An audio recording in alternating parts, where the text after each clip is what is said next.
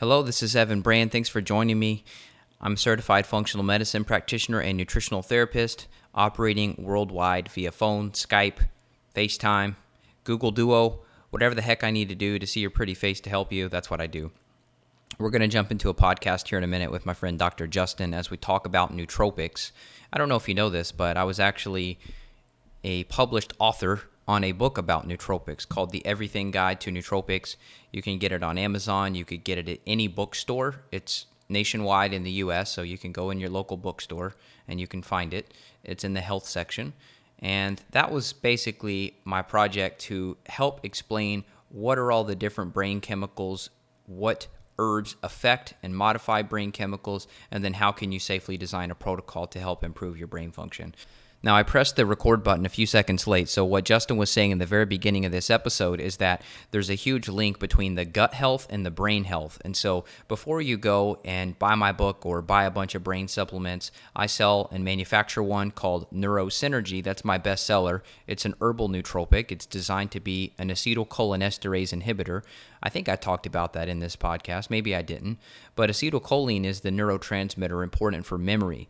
And as we age and as we stress, which sounds like, yes, of course, that's everyone, you break down your acetylcholine faster than you're supposed to, and then you develop memory and learning problems. Now, when you add in herbs like huperzine, which comes from club moss, one of the primary ingredients in my neurosynergy formula, then what we see is that we can prevent the breakdown. We can slow the breakdown of acetylcholinesterase, which is the enzyme that breaks down acetylcholine. Therefore, memory gets better, learning gets better, the words come off of your tongue better. Maybe you can tell I have those nutrients in my system right now because I do. And my brain works better. And I, I like to add mushrooms on top of it. So I may do some reishi, some lion's mane, some other things to help the brain work even better to increase the blood flow in the brain. Very important when we're talking about preventing Alzheimer's, preventing dementia. We know that the buildup of the amyloid beta plaque is a big issue. And so we can use these nutrients to reduce that plaque. And this has been clinically proven. So you can check out the NeuroSynergy, like I said, if you just want a quick fix, something that I've designed that is a good one, two, three punch for the brain, helps acetylcholine, helps blood flow. We've also got vinpocetine in there. Just go on my store. It's Aura Roots, A U R A Roots, auraroots.com. It's called NeuroSynergy. This is not just this is not a special promotion. I just I sell this to my clients every single day. I just never thought to mention it on the podcast. So feel free to check it out. A lot of times I stack that with my other formula called Calm Clarity. It's got a purple label on it, just like NeuroSynergy. And Calm Clarity is a magnesium threonate that we use. We use that a lot for phobias, ADD, ADHD, anxiety, people that have sleep issues. Magnesium threonate is unique in the fact that it crosses the blood brain barrier. Now, magnesium oxide, magnesium hydroxide, very good for your gut, very good for helping to go poop. Magnesium glycinate can be very helpful for muscle cramps, relaxation, restoring intracellular levels. Transdermal magnesium, another method of getting magnesium in. Magnesium threonate is the only form that does cross the blood brain barrier. So when you deliver magnesium to the brain, you can actually reduce the fear response. And the amygdala, which is in the center of your brain, that's what determines whether things should scare you. That's the fight or flight mechanism, so to speak. It's the amygdala that processes whether something is a threat with magnesium threonate, you can calm down that response. So, this is why it's so critical for anyone that's been in the military any of my clients who've gone through traumas, which is most of them, magnesium threonate is a good choice. And you stack it with NeuroSynergy. So that's the spark notes of what I'm doing behind the scenes with the clinic. Stay tuned on my course. A lot of you all are emailing me and begging me, Evan, hurry up, hurry up with your course. Look, I promise it's coming.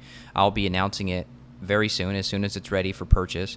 And I'm going to be opening it up to maybe 50, maybe 75, maybe 100 students and you're going to know exactly what you want to do in terms of lab testing, how to design protocols, the ins and outs of everything behind the scenes I'm doing from a clinical perspective.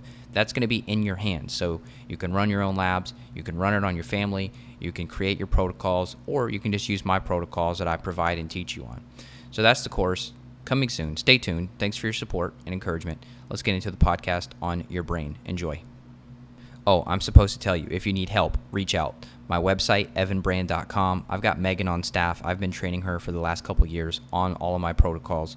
She's also certified in functional medicine. If you can't get into me as soon as you need to, you can get into Megan. All the follow up consults are with me when we actually review your labs and make a game plan. So you can check all that out, learn more at my site, evanbrand.com. Okay, now we're ready. Actually, help our gut, the more we're going to help our brain. And the second thing is actually decreasing dysbiotic bacteria. Dysbiotic bacteria has a compound called LPS, lipopolysaccharide, or another term for it's actually called endotoxin, and that can make its way through the gut into the bloodstream to the brain and can create mood issues and cognitive issues as well. So getting the inflammation in the gut, getting the stress out of the diet uh, is going to be huge for cognitive health. Yeah, and I'm going to take what you said just a step further because people may have said, they may have heard, oh, whoa, dysbiosis, LPS, brain, what what's going on here? So basically, what Justin's saying is there's various infections you can pick up from the soil, the food, the water, the air, your partner, your spouse, your kids. You can pass bugs between each other. Justin and I have tested literally countless, thousands and thousands and 1000s mm-hmm. of stool and urine tests. And what we find is that these gram negative bacteria produce the LPS. So if you have bacterial overgrowth, whether you call it SIBO, whether you call it dysbiosis, whether you call it IBS from your gastro doc that mm-hmm. told you you have that. It doesn't matter what the term is. It matters if there's bugs in the gut, your brain will not function well. And so when we talk about the topic of nootropics, which I was actually hired by a publishing company to write a book on this topic, which was kind of cool. Uh, the thing is, you can't go straight to the brain pills or the smart pills or the, the smart drugs. You can't go straight to that if you just haven't addressed the gut and you haven't addressed the diet. Like you see some dude you know, drinking a five hour energy and he's eating like a gluten free cupcake, but he wants to improve his brain function. It's like, you know, smart drugs and nootropics, this is like a, a level 301 course. Like 101 brain health is the stuff you just mentioned the gut, the diet, etc. And then you graduate your way up. But in society, we like the quick fix. So we go straight to just buying these pills, which I don't know. I'm not judging anybody. I'm just saying you can spend more money on food first and get your gut fixed, then go to supplements. Absolutely. So first thing is get the food right, um, get the gut right. In the gut, what I mean by saying get, get the gut right, there could be SIBO, there could be infections, there could be some leaky gut caused by the above, by the food, by the gut, by the low stomach acid and enzymes, by the dysbiosis, by the H. pylori fungus, yeast parasites. So get that in order first. That's the low hanging fruit.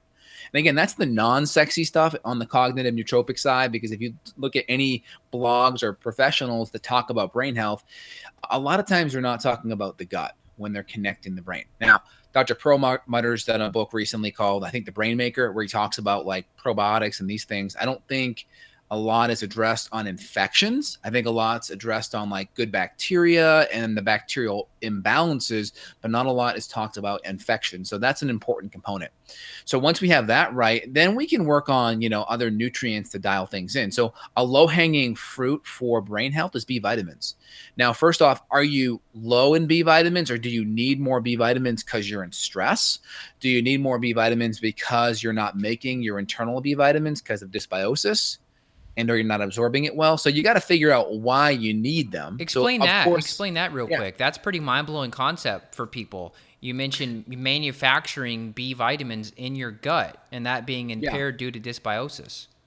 Yeah, so healthy good bacteria actually eats your poop or actually um, you know, eats let's just say this, they eat your poop and they poop nutrition back bad bacteria, bad bacteria eats your, nutri- eats your nutrients and then poops poop back. So good bacteria takes t- not so nice stuff and makes nutrition out of it. Bad bacteria eats your, your good stuff, your, your, your vitamins and minerals, and actually produces more toxins on the flip side, like LPS or various things like that that also can disrupt your motility as well. So good bacteria will actually improve vitamin K, in, uh, exogenous production. It'll also improve B vitamin production as well. So that's really important. So if you can tolerate and you can consume healthy fermentable uh, vegetables, uh, probiotic rich foods, that's great. If you can't tolerate it, it probably tells me there's some SIBO or some bacterial overgrowth that also needs to be addressed.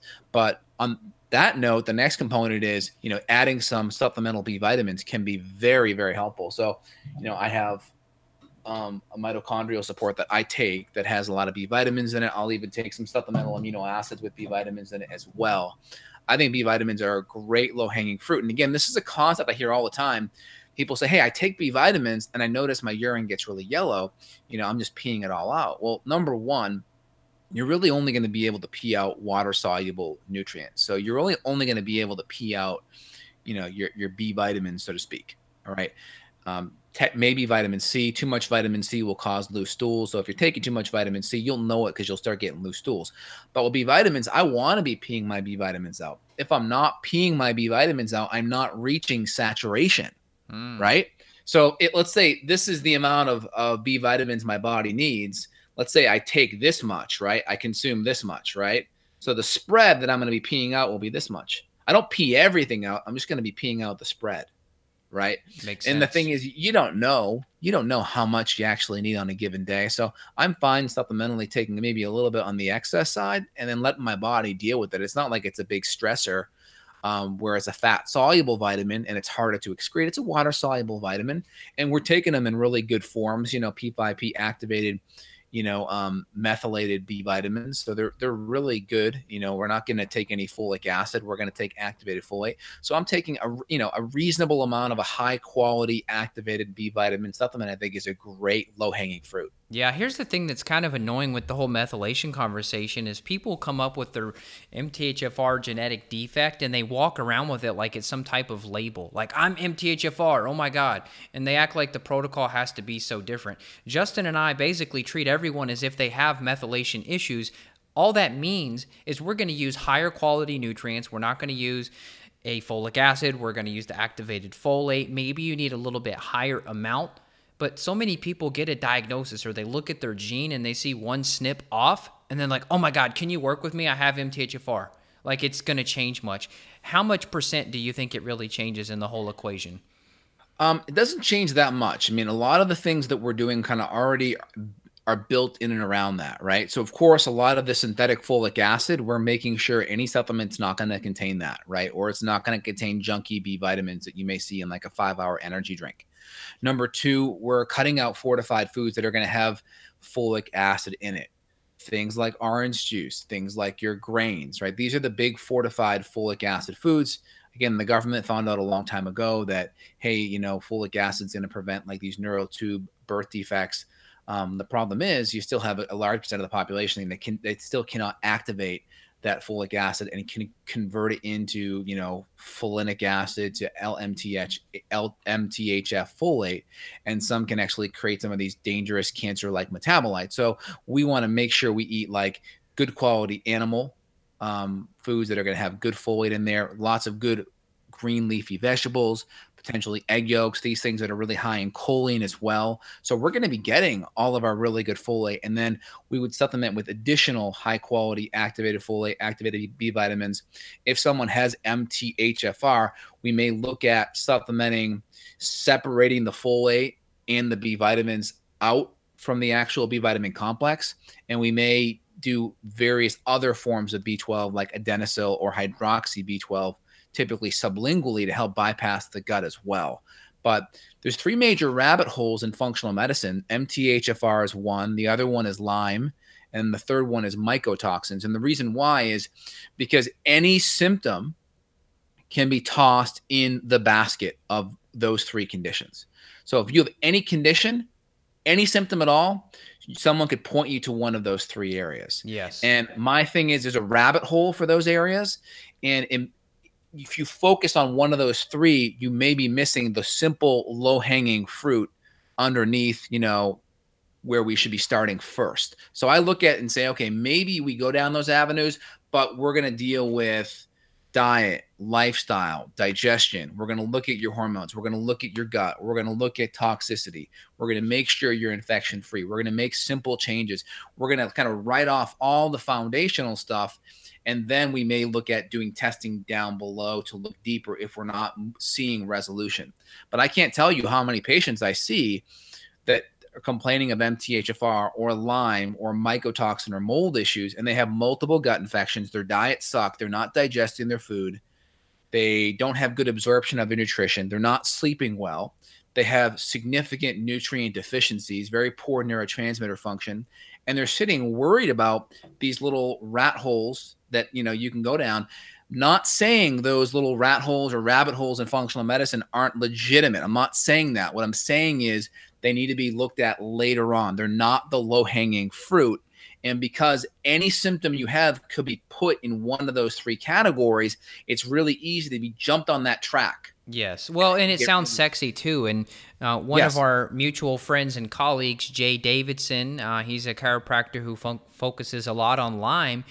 He actually turned the corner and he used to just do Lyme, Lyme, Lyme, Lyme, Lyme. Everything he saw was Lyme. Yes. And all these Everything. protocols he did were all Lyme protocols. So, you know what? Last time we talked and I interviewed him for my summit, he goes, Evan, he goes, You've been doing it right all along. And I was like, What are you talking about? And he goes, Well, treating Lyme disease, I used to go straight after Lyme. He goes, I don't do that anymore. I go after the parasites because it turns out if you just get rid of parasites and bacterial infections and you treat those, the Lyme disappears with it. He said, So here I was doing all these Buhner protocols and these other protocols for Lyme, but I should have just went after parasites and bacteria. And now his success rate is even higher. So that just makes me happy. Yeah, and also a lot of the herbs we may use to go after some of the gut stuff will have some anti-Lyme effects as well. So cat's claw is a big, you know, anti-Lyme one, but it's also really good for biofilms. Higher dose berberine and golden seals also helpful for Lyme. Silver is also a really good biofilm buster. It's also helpful for Lyme. So there's a lot, you know, a lot of the um, adrenal supports like Eleuthero and ashwagandha, which are really good for the adrenals, also helpful for Lyme. So a good functional medicine practitioner, you know, they're going to create a protocol that has a pretty good net where it's targeted, but you know, other things that we're not going after specifically may still get helped underneath that umbrella. I love saying that. I love saying, like, hey, we're going to kill things that might not even show up on a test. For example, like maybe we got a false negative of a parasite, but we did this protocol to kill the bacteria, but the herbs to kill the bacteria also have anti-parasitic benefit. So maybe we got rid of something that you didn't even know was there that was affecting you. So that's the fun thing. Now, let's go back to the topic of the brain. You mentioned a few things. You mentioned the cat's claw. Cat's claw can be considered something that can help the brain. You mentioned ashwagandha, you mentioned adaptogenic herbs. You and I love adaptogens we know that whether we're talking holy basil or rhodiola or American ginseng or you've got like Korean ginseng, there's many, many ginsengs, these all help in terms of modulating cortisol. And that screws up your brain. If you've got levels of cortisol that are too high or too low, it kind of mimics the same thing. And this is why you don't want to guess because you know we've seen people where they they're exhausted and we think oh my god this person must have low cortisol. But then you test it and it's actually high all day. And we're thinking oh good thing we didn't throw this person on a bunch of licorice because their cortisol was already so sky high. Right. but And but also, go ahead. I was just gonna say but if they read online adrenal fatigue licorice I mean it's almost like a is it I mean it's almost like a gut reaction. It's like adrenal fatigue licorice.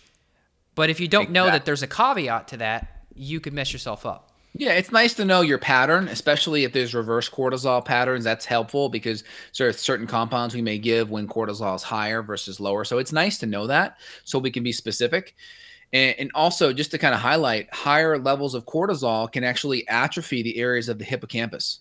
And these are areas that are profoundly important for learning and memory. So someone talks about stress and adrenal dysfunction. Can that affect, you know, can I, you know, by supporting that improve my IQ? I would say, yeah. Dave Asprey's done some testing on himself uh, where he's found his IQ's gone up 10 to 20 points by just improving, you know, inflammation and brain health. So I would say, yeah, if your brain's inflamed, huge. I know in Uh, college it would take me very long time to finish tests because I would have to like double and triple check all my questions. And I was still eating some things back then, you know, 15 years ago that was causing my brain to be more inflamed. And I was having insecurity in, in my cognitive, re, you know, processes. I would just double and triple checking and just not feeling confident and just being slower in my mental processes. And I noticed that as I tweaked my diet and got inflammation down and supported some of these brain nutrients, I was able to whiz through questions faster and, and be accurate, but also more, more, let's just say succinct and faster going through these tests. Yeah, I'm always impressed with your brain. Like your brain, I, I don't think I've ever chatted with you where your brain wasn't working properly. Like you're always able to articulate well. You're always able to like zoom in and zoom out.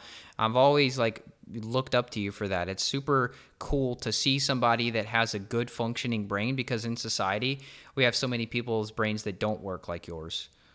Well, I appreciate it. And I think number one for everyone listening, get the inflammation down. That's number one. Make sure your food's nutrient dense, choline, um, you know, lots of green vegetables that have a lot of good B vitamins and folate in there, a lot of your good essential fatty acids. That's really important. And then from there, you know, play around with some of the other compounds that can be helpful. So, for instance, medicinal mushrooms I think are great. I mean, right now I I do reishi and I'm doing my um I do reishi. Is it maitake? Yeah, uh, shiitake. Yeah. So I'm doing I'm doing shiitake and reishi every day. So I'm doing four to six caps right now, just because it's getting a little bit colder. I'm around sick kids sometimes, you know, so I'm just keeping my immune system pretty strong. And then I'm at a pretty good high dose of ashwagandha. And then I bump up additional B vitamins on top of that. Now you can keep it simple. For me and for my job, I'm constantly having to program, I mean, you know, like run through mental programs and thinking and troubleshooting. I want that high level of cognitive stuff. So you got to figure out where you're at, how stressful your life is on a cognitive side, and then you can kind of dose it things in um, you know, more steadily. If your if your job isn't that stressful, then maybe just a good diet and just a, a, few supplements is fine. If you're a programmer or you're constantly problem solving, then maybe you need more nutrients for the brain. I would even argue you could add in like some lion's mane too. I've been having yep. really good experiments. I've been running yep. with like a mixture of the lion's mane, the reishi, maitake, shiitake, and then a little bit of ginkgo kind of a bonus just for the blood flow aspect because we know that you can help increase the blood flow in the brain with ginkgo. And we also use a lot of bacopa. Uh, you and I have used uh, vinpocetine before, which comes from, I think it's the periwinkle plant. Vinpocetine is a really good yeah. one. And then I've got a couple formulas with like wild blueberry complex in there. That's really good. And then there's also, uh, I don't know if we mentioned huperzine, which comes from the club yeah. moss. Huperzine is a good acetylcholinesterase inhibitor. So yeah people talk about dopamine and serotonin, but I think just as much as GABA, acetylcholine is like a forgotten neurotransmitter, and people don't talk about it, but they should yeah. because if it breaks down too fast, your memory won't be as good. And if you take huperzine, you can keep the acetylcholine in the brain longer, theoretically improving learning and learning and memory. What other ways can we increase acetylcholine outside of taking it, outside of the, the huperzines or the um, the other types of compounds you mentioned? I would say focus on the diet piece too, right? Like you could you could you could obviously supplement with like alpha GPC, like the glycerophosphocholine. But as you mentioned, I think earlier about eggs, you know, focusing on eggs is a good source of choline. I want to say seafood. Don't quote me on it, but I want to say seafood is pretty high in choline as well. Yeah. So your fatty fish, uh, your egg yolks, uh, your liver, um, avocado, those are going to be your best things for acetylcholine. Acetylcholine is really, really important. Again, you have autoimmune conditions like myasthenia gravis, where you have an autoimmune condition to the postsynaptic acetylcholine neuron. And then you can get this kind of like droopy eyes, droopy face kind of stuff. So acetylcholine is really important. And again, a lot of that's going to be your meat rich products and again, um, there's been research on acetylcholine, right? 800 milligrams a day is ideal. And they find that pregnant women who don't get enough acetylcholine, there's epigenetics that increase that can create increased cortisol and increased stress response in these kiddos born in a choline, acetylcholine uh, poor environment. So that's a ah. really, really important cognitive function. And when you deal with MTHFR issues, making sure there's adequate choline in the diet is very important also building blocks for bile, like really having enough biliary support because bile is really important for keeping SIBO at bay, right? Bile salts or bile acids, the acids produced when you know the acidic environment produced when bile is stimulated and secreted from the gallbladder can really prevent a lot of SIBO overgrowth. That's why with SIBO, there's a common environment that allows SIBO to form is typically an enzyme low, hydrochloric acid low, low bile salt environment really is a driving factor for let, letting SIBO grow. And of course, we know the nutrient deficiencies that can happen with SIBO. And then we can easily draw that back up to the brain because a lot of these vitamins and minerals are responsible for cognitive function benefits. Yeah, well, we know there's a link to the thyroid too. You know, if you're hypo, you're under functioning with your thyroid, that can affect your brain. Also, I've seen some stuff about just, you could just look at the link between hypothyroidism and, say, gallbladder issues, for example, gallstones occurring in a more hypothyroid environment. So if your thyroid's not working properly, let's say you have antibodies going on, and those antibodies could always be rooted back in something from diet or gut, but you know, get, getting some blood work could be helpful in this too. If you're trying to figure out, hey, what other things have I done? I've, I've worked on my gut, I've worked on my liver, brain's still not working. Would you agree thyroid would be a good potential other step in this? What anything if there's a, a hormone imbalance that's going to affect energy typically when energy is low uh, focus and cognitive will be low. It's very rare that someone is tired but has good brain function, meaning memory, retention, you know, verbal fluency, right? They're typically connected. So you need a baseline of energy for your brain to be functioning well. So if there's low thyroid or low adrenal, that definitely needs to be addressed. Now there's other herbs we can use. Bacopa is another big one that helps modulate a lot of our dopamine and serotonin neurotransmitters. We know dopamine is really important for focus, right? Uh, it's also can be burnt up it can be converted downstream to adrenaline. So if it's adrenal stress, you can burn up dopamine and convert it to adrenaline. Dopamine is also needed for TRH release in the hypothalamus. TRH is the thyroid releasing hormone. It goes from the hypothalamus to the pituitary.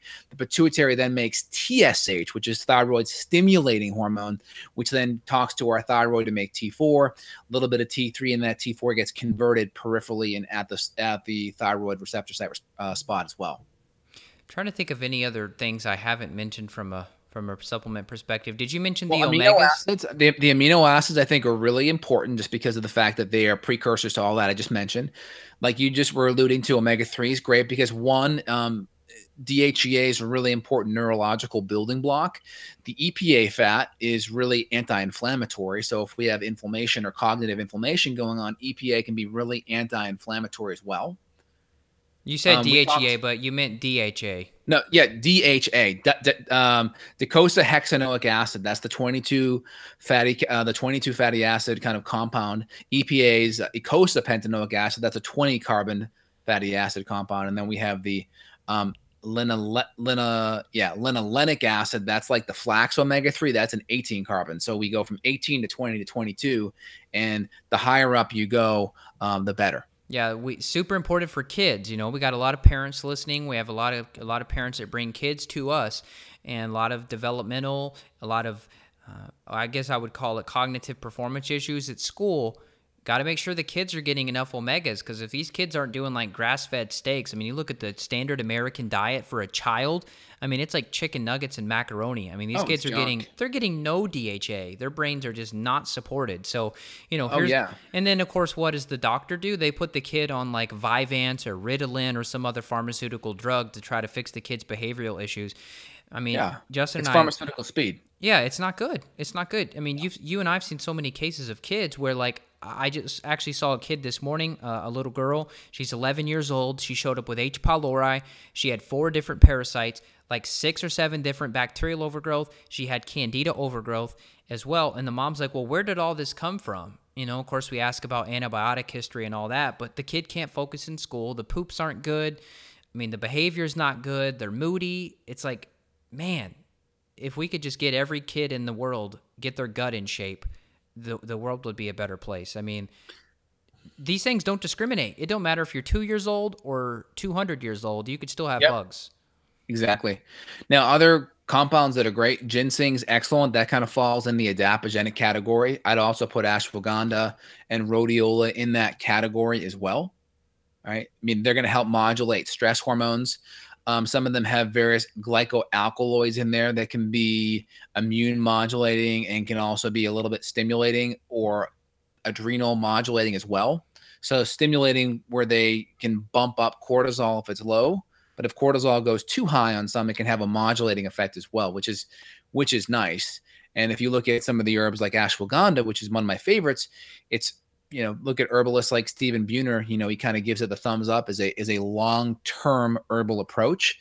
And it has some really good immunomodulating qualities people with Lyme can really benefit or Lyme co-infections can really benefit from. So we like that as well. And then you have your um, blood flow stimulating compounds like ginkgo is really good. Um, what else outside of ginkgo? I mean, you can do systemic based enzymes to help thin out the blood, which can be really helpful for allowing to improve blood flow. Uh, gotu kola is really good, like I mentioned. Yeah. Uh, on top of that, and then of course for inflammation, like the uh, the these these um, alpha GPC, these various choline compounds can be really anti-inflammatory to the brain, and then things like resveratrol can be excellent.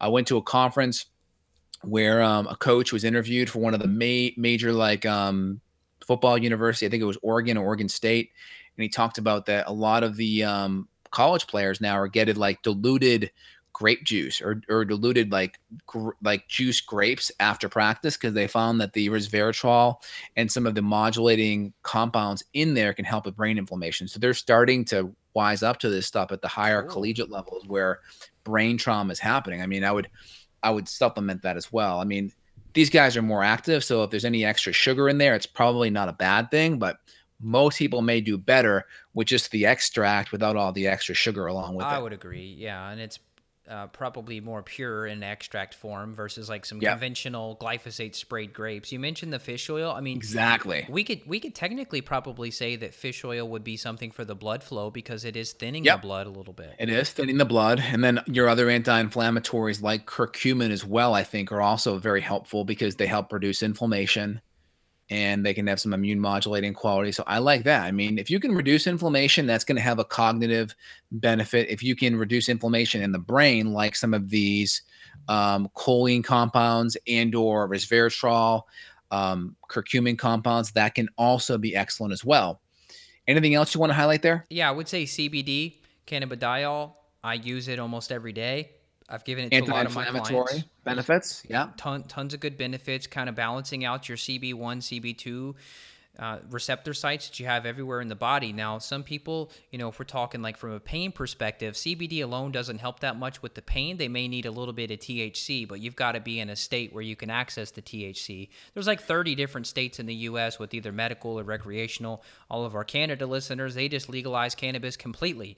So the doors are wide open now for people to get it. And, you know, it may only take a small amount, like a 20 to 1 CBD to THC ratio, to really help with pain, inflammation in the brain. I've had some people who they just get miraculous results. Now, it's not a root cause, right? Like it's not a deficiency of yeah. CBD oil. Some may argue there is such thing as an endocannabinoid deficiency. Like we know cannabinoids are naturally in breast milk, so we could argue that we're built to have these. But I still think the other root causes you got to hit those first. You know, if this helps you, great, but make sure you still like fix your gut. I could have taken all the CBD in the world, but I still had IBS because I had gut issues. Yeah, and what about beta endorphin? How's beta endorphin connected with CBD? Because beta endorphin is kind of our natural anti-pain antidepressant, right? I don't know if CBD modulates it. Like when I think of beta endorphin being modulated, I think of more like kratom, but I don't know if CBD can can affect that. I I, I won't say it does because I'm not sure. Yeah, so I'm looking here uh, right now. It says THC has been shown to stimulate beta endorphin production, and I imagine CBD may as well. So I'm looking at a couple of articles right here. Or maybe CBD. Yeah. Maybe cannabidiol delivered oral by triggering the release of beta endorphin. Yes. Oh, cool. So there's articles. There's articles on this that CBD and THC. Now, the problem with THC is, you know, you're going to have some cognitive stuff. Um, the, I'm not a fan of using any THC before someone's at least 25 years old because there's an article that came out last week where it can stunt brain development. So a male's not going to have their brain fully formed till about 25. A woman is more 18 to 20. So I'd be very careful on using THC with someone beneath the age of 25, CBD is not going to have the same quite effect. But if you look here, there is some research showing that CBD can stimulate beta endorphin, which is good. Now, here's the thing what is beta endorphin made of, right? That's the next question. Uh, beta endorphin is actually made of 19 different amino acids. Ah. People like Julia Ross have had really good benefits using DLPA. I love DLPA. Uh, DL phenylalanine, which is a it is a kind of isomer of phenylalanine, which is a precursor to tyrosine, but goes more down the beta endorphin pathway. Yeah, I'm looking here. The CB2 the CB2 receptor agonist can invoke the trigger of release of beta endorphin. So that's the cannabidiol uh, compound. So I think you're seeing this increase in beta endorphin, which is a natural anti-pain, antidepressant compound. We get beta endorphin, the runner's high, right? That's beta endorphin, that workout high, that's beta endorphin. Remember that molecule is 19 amino acids long. So we need protein to make it. So DLPA and or just good free form amino acids are going to be important. Good protein absorption, good digestion, and the CBD potentially could help improve that stimulation. But again, I, I very when I hear the word stimulate, I'm very careful because stimulate what? So there's a building, it comes from something, right? So we want to make sure the building blocks to make it are also present as well. I hear stimulate, I think whipping a tired horse, right? Yes. Got to be careful. Yeah, you make a good point. Always going to the root. The amino acids are great. Mm-hmm. Julia Ross yes. is a huge. Doing both is probably better, right? Yeah, I I, I wonder if the THC maybe it helps beta endorphin more because, like I said, some clients report as soon as they add in just a tiny amount, the pain relief is way better. So maybe CBD does it good, and maybe THC does it more. I don't know. Yeah, I mean the big thing is with the THC, you have the the, the psychoactive components there. Um, you have a little bit of a decrease in memory and, and, motivation, and then you have a little bit slower reaction time. So you have some things, and there's some research there to say, hey, you know, it can decrease cognitive development as well. So if you're going to use THC, don't use it till uh, if you're a guy until your your late 20s. And if you need something therapeutic, try moving more towards the CBD end of the spectrum. Yep. So there was a question here about is it okay to get resveratrol from red wine or does alcohol ruin the benefits? I mean, it is so ridiculously silly that you can do that from wine. I mean, that's like freaking marketing from the alcohol industry. There's a study I've got here from PubMed. They call it the analysis of resveratrol in wines, and they're looking at all these different types. For example, most of the red wines tested, they were getting 0.36. This is 0.36 milligrams per liter of wine. We're talking less than half of one milligram per per liter of wine. I'm sure there's some that have higher, but that was like the average. They found that uh, white wines they contained an average of 0.5 milligram, so a half of one milligram of resveratrol per liter. And right. when Justin and I use a resveratrol supplement, I mean, typically we're doing what 500 milligrams, if not more. Exactly. And again, I mean, when they do these studies, they're probably not testing organic wines and they're probably True. not looking at the quality of the wine. So let's just say if you're like like there are companies out there that are, are lab testing their wine and, trying to make sure the, the quality's higher. So if it's organic and the alcohol content's lower so i know like dry creek wines they do some lab testing where they choose lower alcohol content and it's organic. You probably may have more of those compounds in it but i wouldn't say hey if you want to have a glass or two a wine every now and then i don't think it's a big deal. Just choose higher quality ones but i wouldn't say to yourself, "Hey, this is going to be the only place I'm going to get this extra resveratrol." I would probably supplement as on, as well on top of that. Right. Like so let's say you were trying to do a Lyme protocol, and sometimes we'll use Japanese knotweed that knotweed, naturally right. contains the resveratrol. You know, yep. we're looking at four to five hundred milligrams. Let's just say your wine was amazing and organic. Maybe it's got 10 milligrams of resveratrol per liter, and you're not going to drink a liter of wine. At least I hope you're not in one sitting. Yeah, so I think you have a lot of foods that have just negative um, toxins in there as, as well, and so you, that may negate some. That may be a confounding variable that prevents, you know, let's just say better findings from happening. So yep. I would just say make sure we just have the the quality aspect dialed in with the alcohol that you're consuming. Yeah, well, I know we've got to run. We're both uh, late for our clients, so we should probably. Oh, let's up. just hit one last thing here. Okay. Let's just talk about the the pharmaceutical nootropics. So we have things like modafinil or Provigil, which really is used for like uh, narcolepsy or like just falling asleep during the day a lot. Uh, that can be helpful on the cognitive side, but it's a drug. There's some not so nice side effects, so you really got to be careful right? It can cause sore throats, headaches, vomiting, hallucinations. We got to be careful with that. We have some of the, the racetam compounds as well, which can fit into that GABA kind of receptor site in the brain. That can improve some cognitive stuff there. Five, 400, 800 milligrams a day can be helpful. But again, there's some side effects. Um, it can interfere with blood thinning. It can cause insomnia. It can cause agitation, anxiety. So you got to make sure you keep an eye on that. And then we have things like, um, you know, the um, obviously the Adderall, the stimulants, the the methamphetamines can be very stimulating and can also burn out your neurotransmitters, but acutely can be helpful, but not the, the best thing long term. Then we have things like phenibut, which also has a GABA-like receptor quality. It's a 2 3 phenobutyric acid, similar to GABA can help kind of relax the brain a little bit, turn on those inhibition or turn inhibit the brain, turn on the inhibition centers where it can relax and turn things off. But again, there's some addictive components there um, that can be a problem. Withdrawal stuff, addiction like stuff. So you got to be careful with that. We much rather use things like L-theanine and GABA and valerian root and things that are more relaxing um, then just use Phenibut off the bat. Evan, any comments there? Yeah, uh, I had friends addicted to Phenibut, so it, it, definitely can be very dangerous if you do too much or too often. So yeah, it works great. I do carry it. I do use it on occasion with clients, but you just got to be careful. So I'm glad you mentioned the potential for it, and I do prefer, like you said, some of the other herbs instead. It's interesting because I have seen a lot of information online saying it's not addictive, but then you see also people saying it can be. What's your take on it? What oh, did you oh, see in a lot of the research? I don't care who says that it's not addictive. It's freaking addictive. My buddy who was addicted to it for a while, he was using about, you know, a mm-hmm. high dose of it, about a gram or two per day.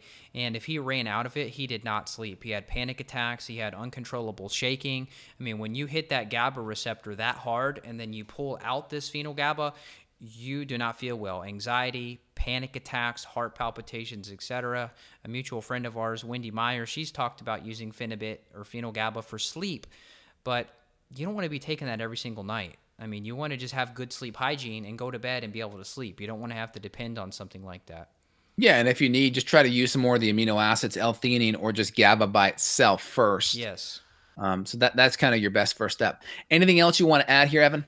I would just say, you know, test, don't guess. We talked about a lot of supplements. You could easily go on Amazon and buy a bunch of crap that you don't need. So we would prefer that you get yourself tested because you're not gonna you're not gonna find that XYZ is the miracle silver bullet. You know, you've got to work on the full body system. And then once you've got a good foundation, then buy your supplements and make sure they're practitioner grade. Because you can go to Whole Foods or, you know, go to Walgreens and you could buy fish oil. But I don't know if that's going to be good enough, you know? So we always want you to go quality over quantity. Totally wise words, my friend. Well, today was a phenomenal podcast. Appreciate the back and forth. If you guys enjoyed it, give us a thumbs up. All right, Justin goes on to talk about sharing and liking and all that, but you're listening on the podcast, so you're not able to do that. However, if you check out our podcast on YouTube, you can go to my channel, just type in Evan Brand on YouTube. I've got about 10,000 of you guys subscribed on there. And I post whiteboard videos too. I'm actually posting one right this second in the background while I'm uploading this podcast here. It's all on gluten cross reactivity and why some people struggle. Not some, a lot of people struggle. When they go on a gluten free diet, they're still noticing food sensitivities. I also posted another video just a few days ago about food sensitivity explosion. That's the title of it and all about why are people so reactive? Why is everyone allergic to everything? I've got some really, really good ideas and things that I've implemented to help reduce food sensitivities. And then, of course, I educate you on the gluten cross reactivity piece. How do you mitigate that? How do you get away? What's the saying? How do you eat your cake and what is it? Get your cake and eat it too? I don't know. Somebody knows what I'm talking about. There's a funny saying like that. What is it? Now I'm going to rack my brain. Oh well. Somebody's yelling at me of what it is. Anyhow, I'll let you go. I look forward to talking with you again next week, but make sure you're subscribed on the YouTube channel because the podcast is great, right? Like it's one main avenue of learning, but some people learn better from a visual perspective. So check out my videos. I try to condense a 45 to 1 hour conversation into 5 to 10 minutes on a YouTube video. And then I usually have some type of on-screen uh, video or some type of animation or pictures or whatever I need to do to make the content more helpful. So that's youtube.com. Type in Evan Brand. You'll find me. You know how to use YouTube. You're smart. All right. If you want to reach out, schedule a consult, you can. Website is evanbrand.com. You know that by now, but I'll tell you again just in case. I'll talk with you later. Bye bye.